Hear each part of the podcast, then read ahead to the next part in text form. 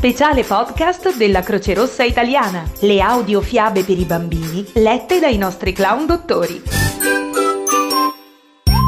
Eufrosina Cruz, attivista e politica. 1 gennaio 1979, Messico.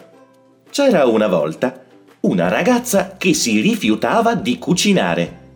Quando suo padre le disse che le donne erano capaci solo di fare tortiglia sei bambini, scoppiò in lacrime e giurò che gli avrebbe dimostrato che non era vero. Vattene pure di casa, ma non aspettarti un solo centesimo da me, le rispose il padre. Eufrosina se ne andò e per pagarsi gli studi si mise a vendere frutta e gomme da masticare per strada. Si diplomò in ragioneria, tornò a casa con un lavoro da insegnante e iniziò a dare lezioni alle ragazze indigene come lei, affinché anche loro trovassero la forza e le risorse necessarie per costruirsi una vita indipendente. Un giorno decise di candidarsi a sindaca della città. Ottenne molti voti ma nonostante questo gli uomini della città annullarono il risultato delle elezioni.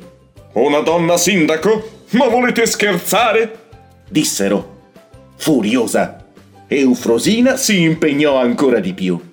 Fondò un'organizzazione chiamata Quiego per aiutare le donne indigene a combattere per i loro diritti.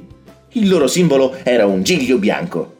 Ovunque vado, diceva, porto questo fiore con me per ricordare alla gente che le donne indigene sono proprio così, naturali, bellissime e resistenti.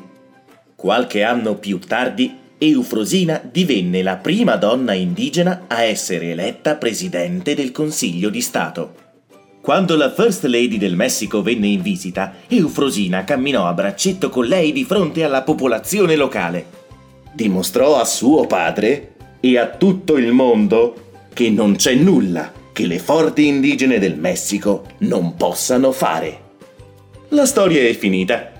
Ciao, da AA. Avete ascoltato le audiofiabe per i bambini lette dai clown dottori della Croce Rossa Italiana.